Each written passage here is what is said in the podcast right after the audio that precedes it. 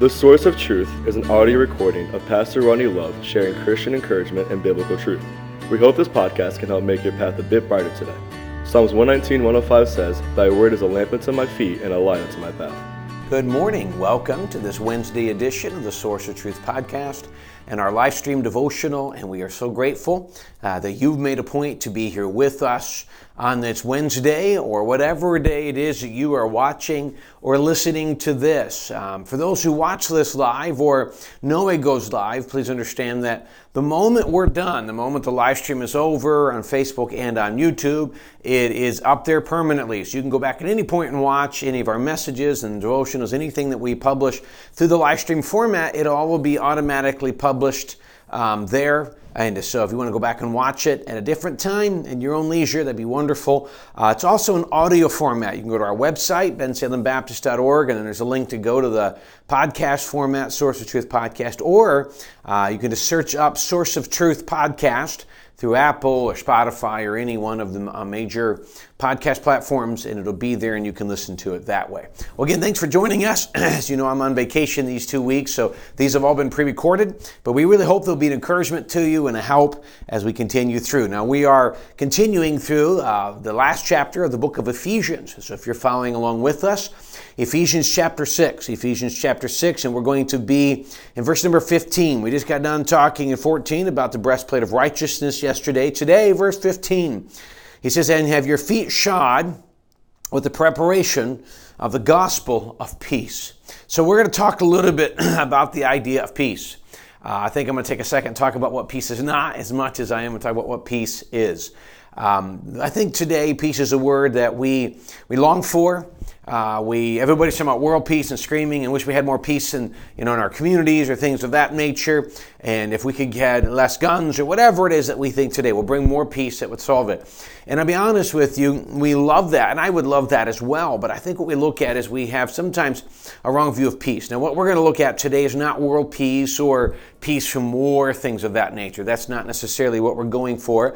I'm going to talk about peace in your life.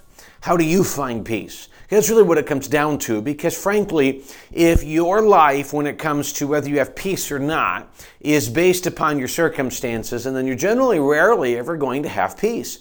If, if you only have peace when everything is going well, you're going to struggle with anxiety and depression and a lot of things constantly um, because you're peace is based on your circumstances.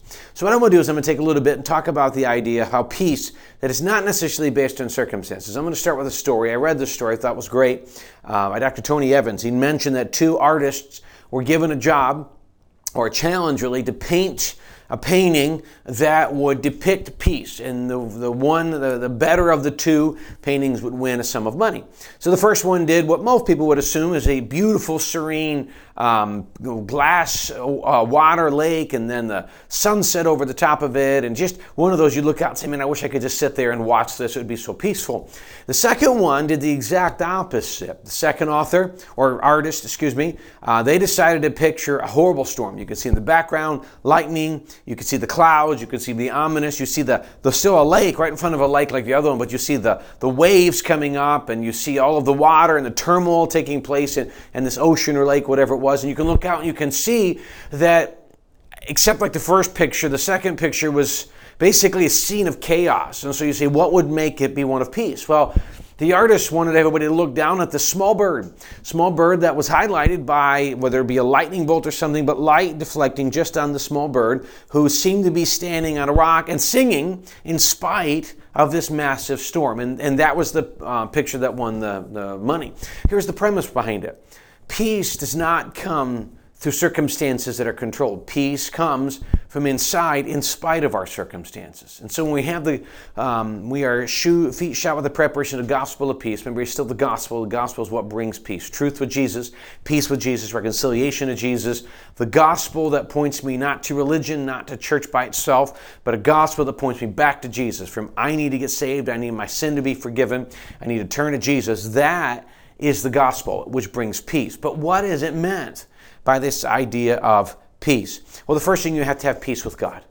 Uh, the Bible tells us, for all of sin and come short of the glory of God. Because of my sin, I have been separated from God. I deserve hell.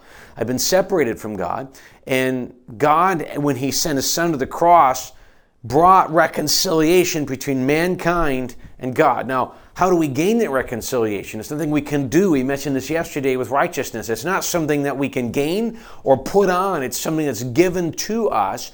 And, and reconciliation, peace is the same way. Our peace comes from God. So, but first it comes with God. I must be right with God because you see, can you, as a Christian, I look at this way. I can't imagine going through what we have the last couple years, let me phrase that, going through life without having God.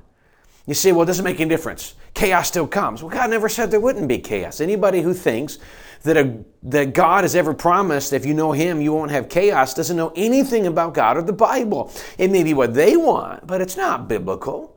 God says, in the world there'll be tribulation, but be of good cheer. I've overcome the world. God has stated because of sin and because of our decision as humankind, there will be sin. God does not eliminate my chaos. God gives me peace in the midst of the chaos. So it starts with peace with Him. If you don't been, if you've not been saved, you don't have peace with Him. Frankly, the Bible says you're His enemy.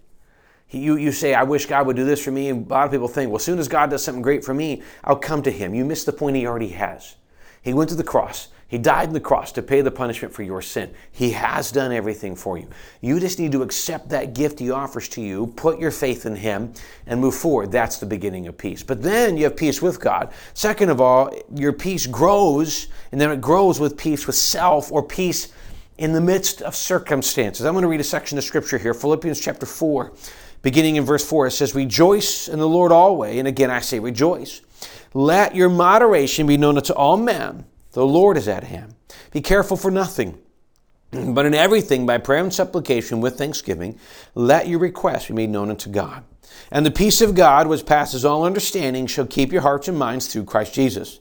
Finally, brethren, whatsoever things are true, whatsoever things are honest, whatsoever things are just, whatsoever things are pure, whatsoever things are lovely, whatsoever things are of a good report, if there be any virtue, if there be any praise, think on these things.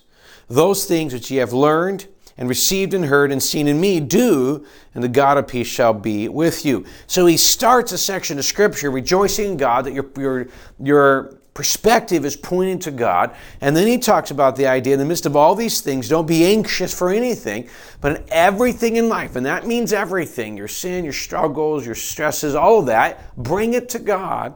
He goes, and um, with thanksgiving, let your request be known to God, and the peace of God, which passes all understanding, shall keep your hearts and minds. Now, the idea passes all understanding simply means this He will offer you a peace when it doesn't make sense. It doesn't mean that He will bring peace by eliminating your consequence or your circumstances. He will bring peace in the midst. It's like that bird in that picture that is singing in a complete peace with a massive storm in the background you can have peace even though your world is in chaos. Now, here's the key. I think there's an interesting other verse. I, often refer these two verses together, and I really think they're great verses to refer together. Hey, by the way, let me, before I forget this, he does finish verse 8 through 11 talking about what I, th- what I think of. To have the peace that passes understanding dictates that I think on the right things. If you come to God for peace and then you run back consumed with your circumstances, consumed with the things you can't control, consumed with all the fear of what you think is going to happen, you're not going to have peace. The reason God put it this way is I give it to God, but then I need to change my mindset. If my mindset is still focused and anxious on the things that I can't control, I won't have peace. I must give it to God and then I must dwell. I must focus. Paul says in Corinthians that I bring my thoughts into captivity to the obedience of Christ where your mind goes, then goes anxiety and depression, all those other things. Keep your eyes on Jesus and lot, you don't let your mind roam to things you can't control. Keep it on Jesus. But remember, this is what he says in verse, actually in Colossians chapter 3, verse 15. He says this, and let the peace of God rule in your hearts. The phrase and let is a command. God will give you peace, but you must let it rule. You see, you can allow God's peace to have control, you can focus on the right things, or you can sit there in anxiety, consume with things you can't control. And they can be nerve wracking and they will control you if you don't let it. Peace is peace with God, peace of God, And all of that comes in the midst of circumstances. But you must let Him be the one that rules it. And yes, it comes from being in the Word of God, being in prayer, being in church. It comes to walking with God. But if you let Him have His way, let Him have His direction, then you will have a peace the world can't understand. And it, it won't make sense. And it doesn't mean that you won't have problems. You'll just know that you have a God who's in control. And if you give it to Him, He will take care of it in His time. I don't know what it is you're going through, but give it to God. Keep your eyes and your mind focused on Him. And then let His peace be what rules and reigns. It sounds easy, it's not, but if you watch and follow God, He will give you that if you allow it. Well, thanks for joining us again on this Wednesday as we continue to finish up the book of uh, chapter, uh, the book of Ephesians. Greatly appreciate uh, the time that you you take with us. Hope it's a help. Hope it's an encouragement, and we hope you continue to join us. Thanks again today. Hope you have a great rest of your day.